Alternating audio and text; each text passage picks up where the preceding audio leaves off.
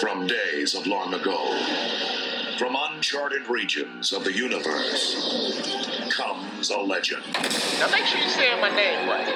It's Littal. See, I talk about the things other people are scared to talk about, what they're afraid to say. When I walk into the building, you know what they whisper to each other? Careful. Now you tell me, you want those pretty lies, or you ready for the ugly truth? Let's get it. This is Robert Littal from BlackSportsOnline.com, and you're listening to the Ugly Truth podcast, where I don't tell you those pretty lies. I tell you the ugly truth about what's going on in the world of sports, entertainment, and viral news. I was out in Palm Desert for those non Californians. Um, it's out by Palm Springs and Indio. That's where Coachella uh, is that Uh, me and the fiance was uh, at a boxing match um, in Indio uh, for Ryan Garcia, up and coming prospect, and then we hung out um, in Palm Desert uh, for the weekend. It's very nice, you know. It's beautiful palm trees, 85 degrees, sunny, hanging out at the pool. All, you know, cool stuff, you know, just relaxing. And we were out and they have like a little strip of like clothing stores and high end stores and vintage stores and nice restaurants. I forget where it's at. I've only been out there a couple of times, but it's a nice little strip of stores. So me and the uh, fiance were, you know, we're out walking at the stores and we pass uh, Saks. And one of my favorite lines, um, anytime I pass a Saks, is the Nipsey Hussle line. You know, I'm buying, you know, thousand dollar, you know, tees up at Saks. You know, from the the song uh, "Rap Niggas" uh, from the Victory Lap, and we probably was doing that, and we are eating lunch and watching uh, Duke and, and, Michigan State. You know, the, the the Elite Eight games, and around that time, I got a text, and I get a text from a friend of mine, and say, "Hey, did you, you hear what happened to Nipsey Hussle?" And sometimes I try to take little breaks from BSO because I mean it's re- literally a lot of work. I mean it's a you know wake up, work all day, all night. It's no, it's not like a nine to five. Uh, I don't get weekends off. I have to write stories every day, but every once in a while I try to take a couple hours here and there and just refresh my mind. So I, I get this and I'm like, no, I you know I haven't heard what what happened. So he got shot. And I was like, what? Nipsey also got shot. You know, I'm thinking, you know, maybe it happened, you know, at a club last night or you know, I'm not, I'm just like, you know, what do you mean he got shot? And it's like, he got shot in the head. And when I looked online, the first reports were coming out that uh, he had been shot, somebody had passed. Um, they wasn't sure, you know, what happened, and, and, it happened out in front of his store. And I remember my fiance just looking, you know, hurt, you know, by by the news and looking online and seeing people panicking. And as the news came out, and then eventually came through that he had passed away. And the thing about celebrity deaths, at least, is that sometimes with celebrity deaths, you know, you don't necessarily know these people, but you have some sort of connection with them.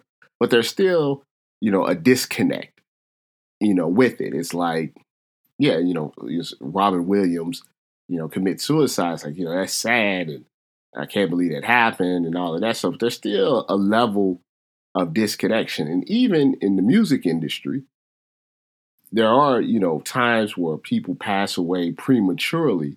Um, and it has a, a, bit of an effect on you. But there's still like a little bit of a, a disconnect. You know, the the triple X, you know, guy that, that got murdered It's like, man, it's messed up. So young, you know, talented, had issues, but didn't get a chance to turn it around. But with Nipsey, it was a little bit different. And I feel the reason that it was different is because a lot of times with celebrities um, in any industry, their connection to you is just through their art. meaning if they're actor, actress, a singer, rapper, basketball player, football player. It's just it's through their talent. When someone has that talent, but their connection to people really has nothing to do with their talent, is the person that they are. I think there's more visceral reaction to it. And when people talked about Nipsey Hussle, the music was normally the second, third, or fourth thing that they talked about. It was always what he was doing for the community, what he was doing for the kids, how he was trying to reinvest in his community, the type of person he was, the connection that he had with people, the fact that he never left his community, the fact that he was trying to educate people in financial literacy and, and real estate. It was all this other stuff before you said, hey, he's a nice rapper too. And when you have that type of connection with someone and then they die, it's a totally different type of feeling. And the fact, I think that the way he died is just, you know, mind blowing to people because it's right in front of the real estate property, the store, the neighborhood that he's from.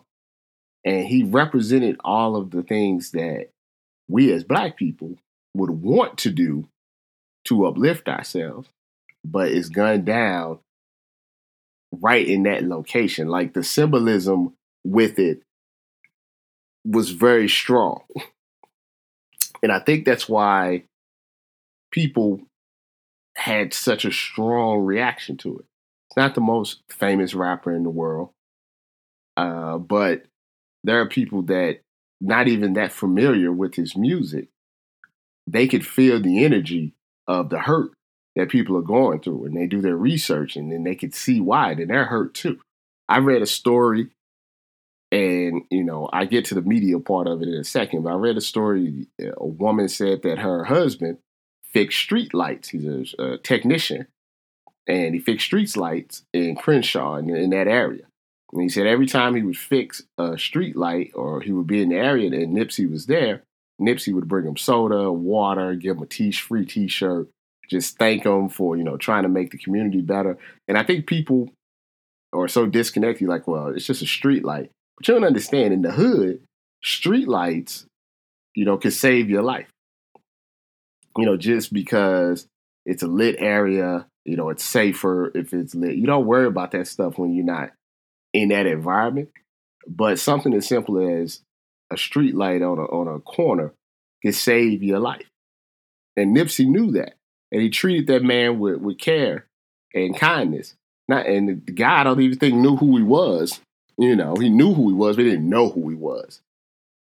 And, you know, he was hurt by what happened.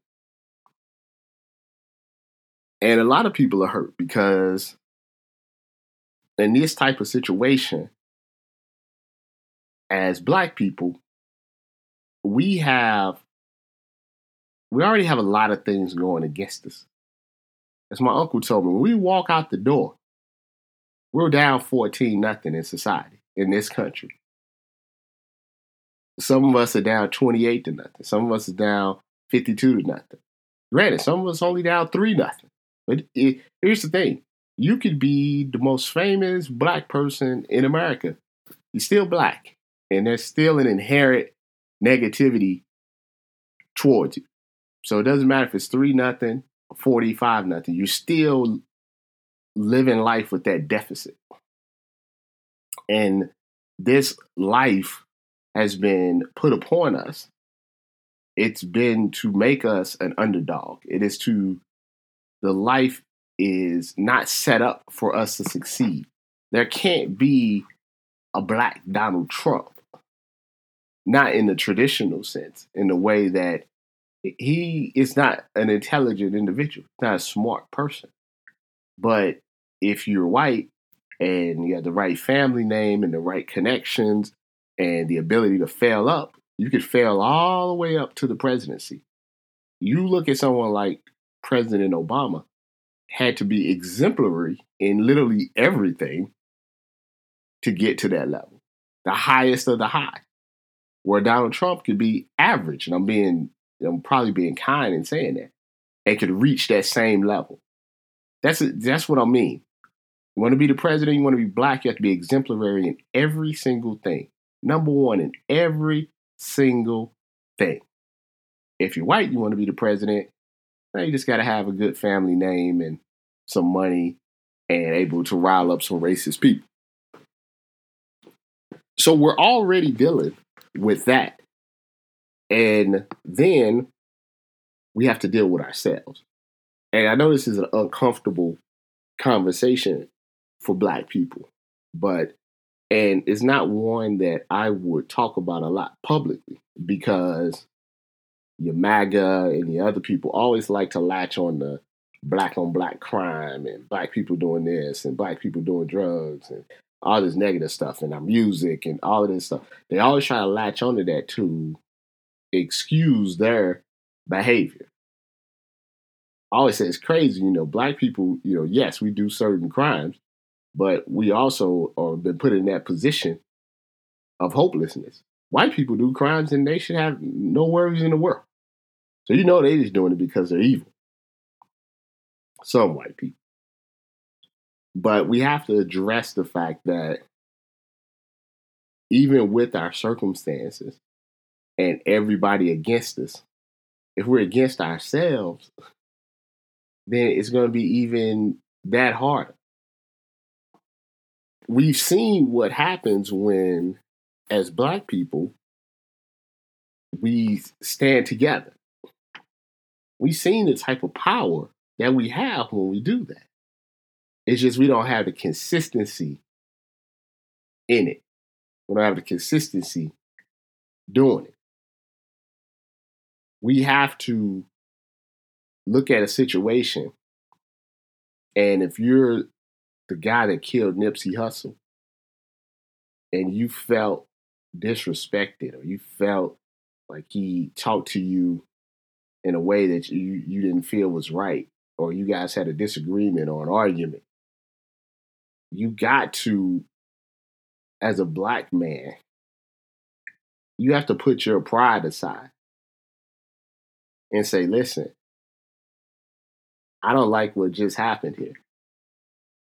But I know that this man owns this property, that he's helping school children, that he's trying to help my community.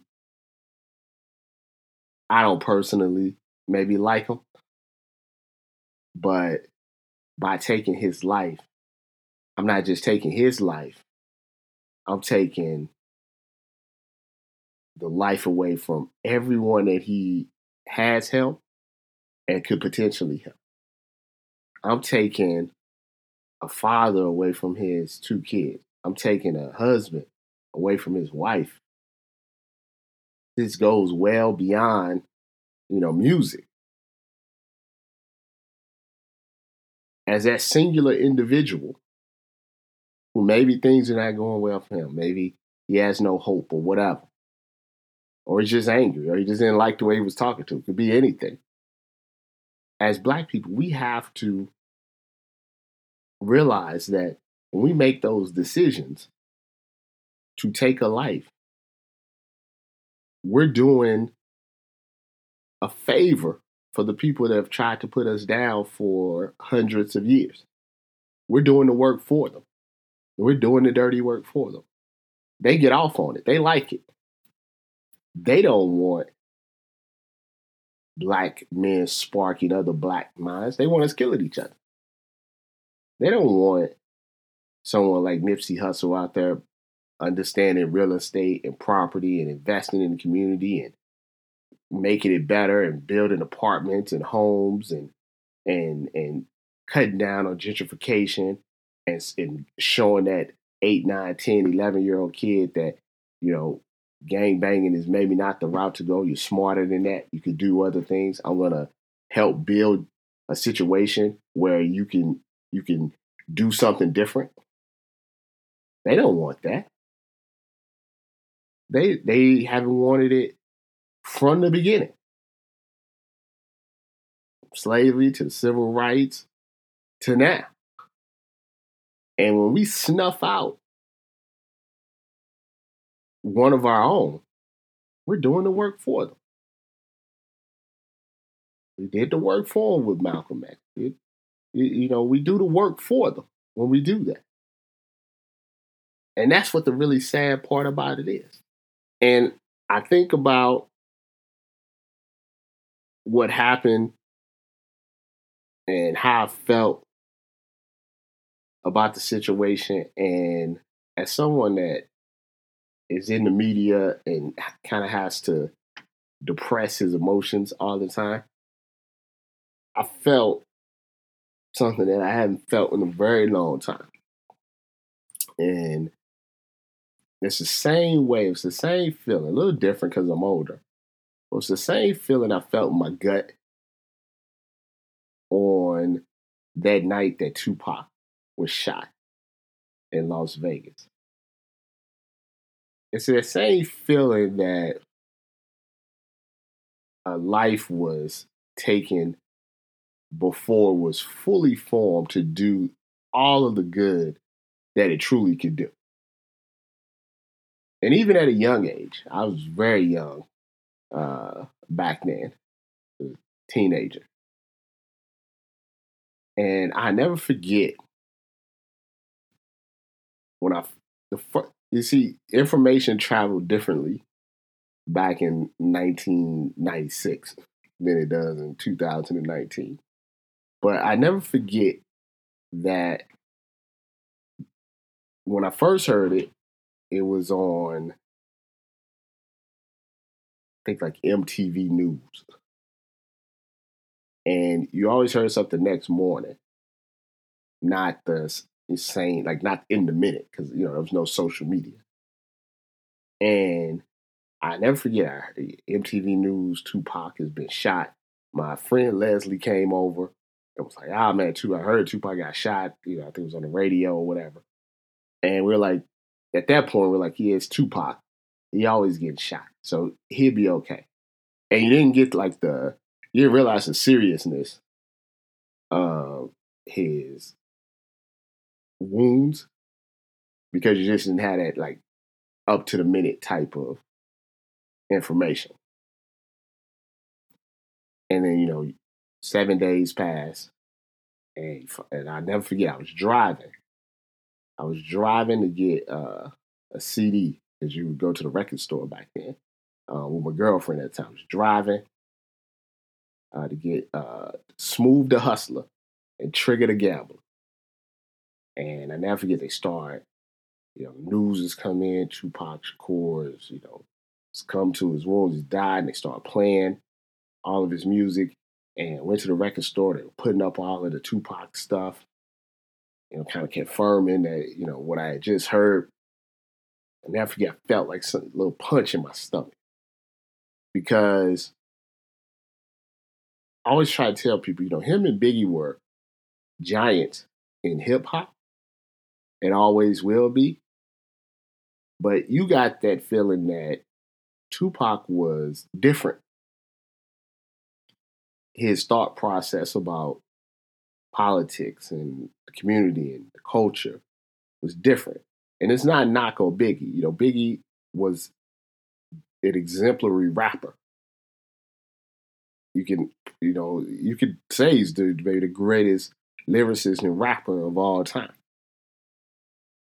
But Tupac, that reach, that ideal that we could be better, he had that. He had that spark. And I know it's hard to explain for people, young people now, people who are 20, 23, 24, because it's been so long. You know, but he had something that is indescribable, an energy that was indescribable. And it wasn't that the lyrics were super complicated or all the metaphors and stuff. It's just you felt what he was saying. And you also felt that confliction you felt that confliction in him. The part that wanted to be better, the part that wanted to lead that revolution, to lead those young people.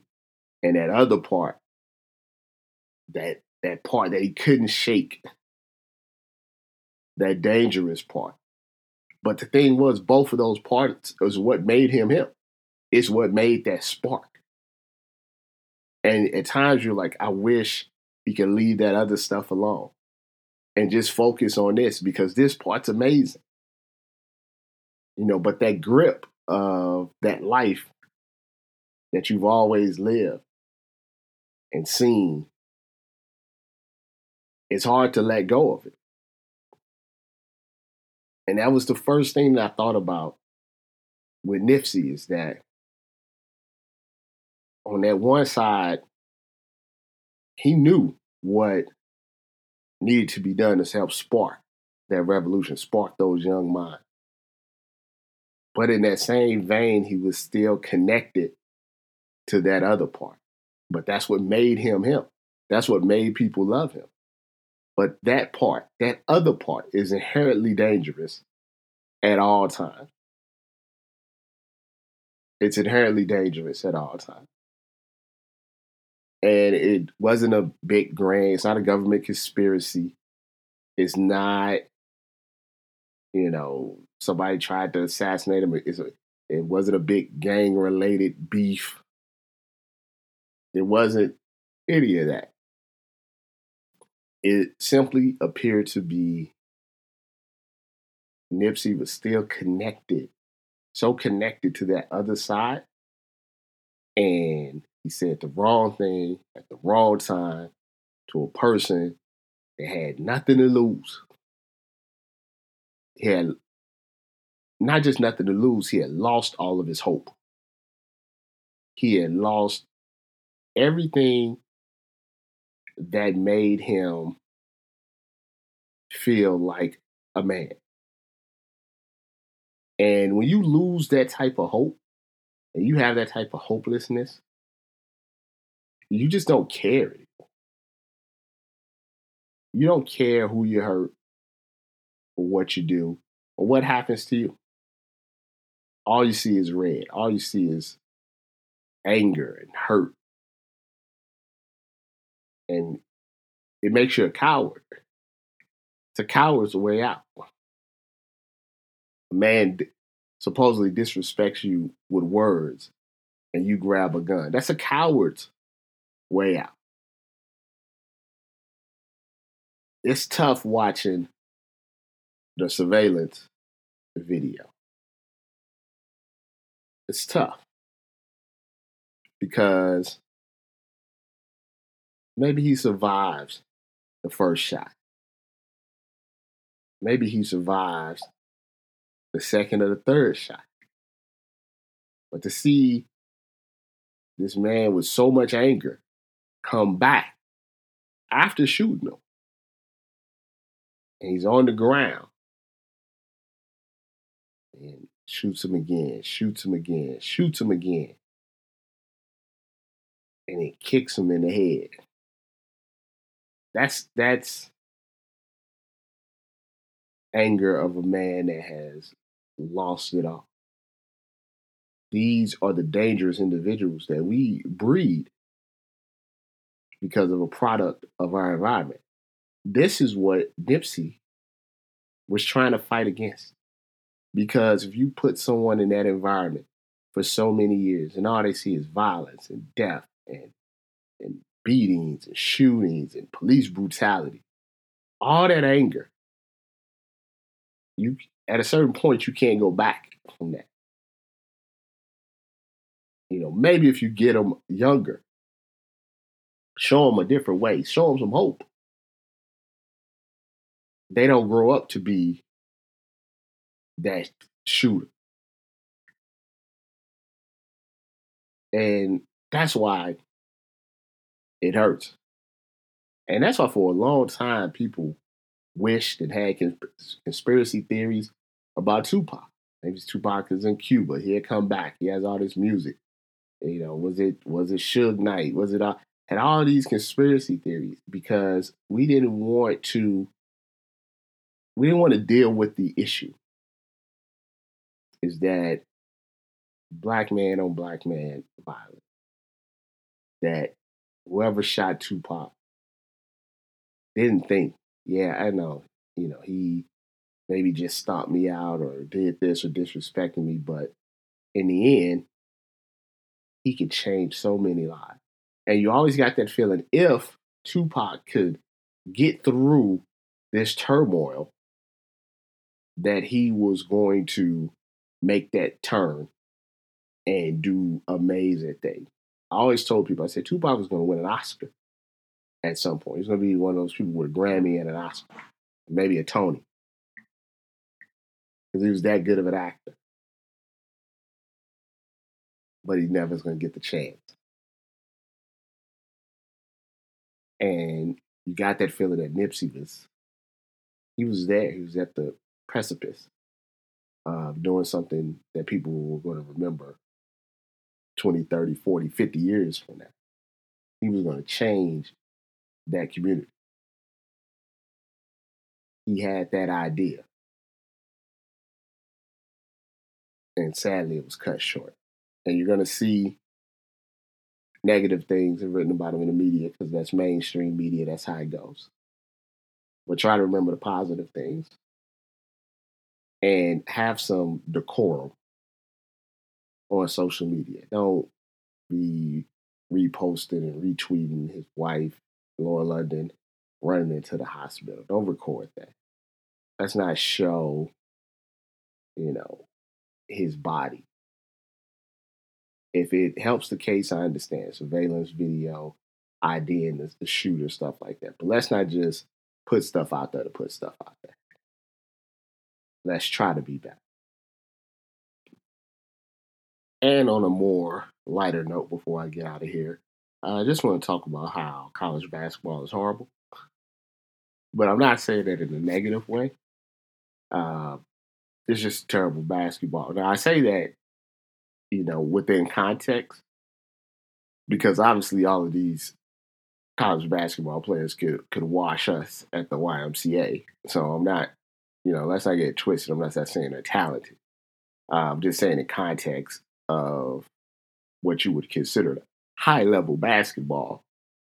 It's on the low level of high level. And the funny thing about it is, that's what makes it so beautiful. Is that it's so bad that you see these games, you know, get down to the last five minutes and like both teams are trying to lose. and the shot selection is terrible. Uh, some of the, the plays and the you see the one I forget the one guy had the perfect alley oop to to to to, to tie the game, and he, he he was three feet away from the basket. He shot it one feet, just one foot. It's terrible, and the Duke's out of it because I think you know sometimes we put together a super team, even in college, it doesn't you know work out for you. Uh, those more experienced teams could catch them. And Duke had been playing with fire anyway, so they were lucky to get out of the second round. It's really bad basketball. And honestly, you know, you want to watch Zion because, you know, he's, he's fun to watch. And Duke is like a villain team, which also makes them fun to watch. So you kind of want them to hang around, even though you don't. And I shouldn't say this Kurt is just Duke the program really as like Zion and RJ and, and Cam Reddish, they all seem like really nice kids. But the program in and of itself is is you know kind of seen as a villain program. So now you got a Final Four with teams that uh, you know maybe besides Michigan State don't really have much of a college basketball aura to them. Can we see Texas Tech national champions, Auburn national champions? I mean, I guess you can. I, I mean, are you gonna watch? I watch on Saturday, and you know, WrestleMania is uh it's Sunday, and I guess I should probably do a wrestle. I do a WrestleMania podcast, maybe Thursday, Thursday, Friday. Yeah, I, I think I'll do that. That's something a little more lighthearted than what we've been doing lately. Uh, follow me on Twitter at BSO, Facebook, Instagram. Nope, just Facebook. Black Sports Online, Instagram BSO TV, YouTube uh, BSO uh, TV. Uh, it's April, so have hope you have a good start to your month. I'm out.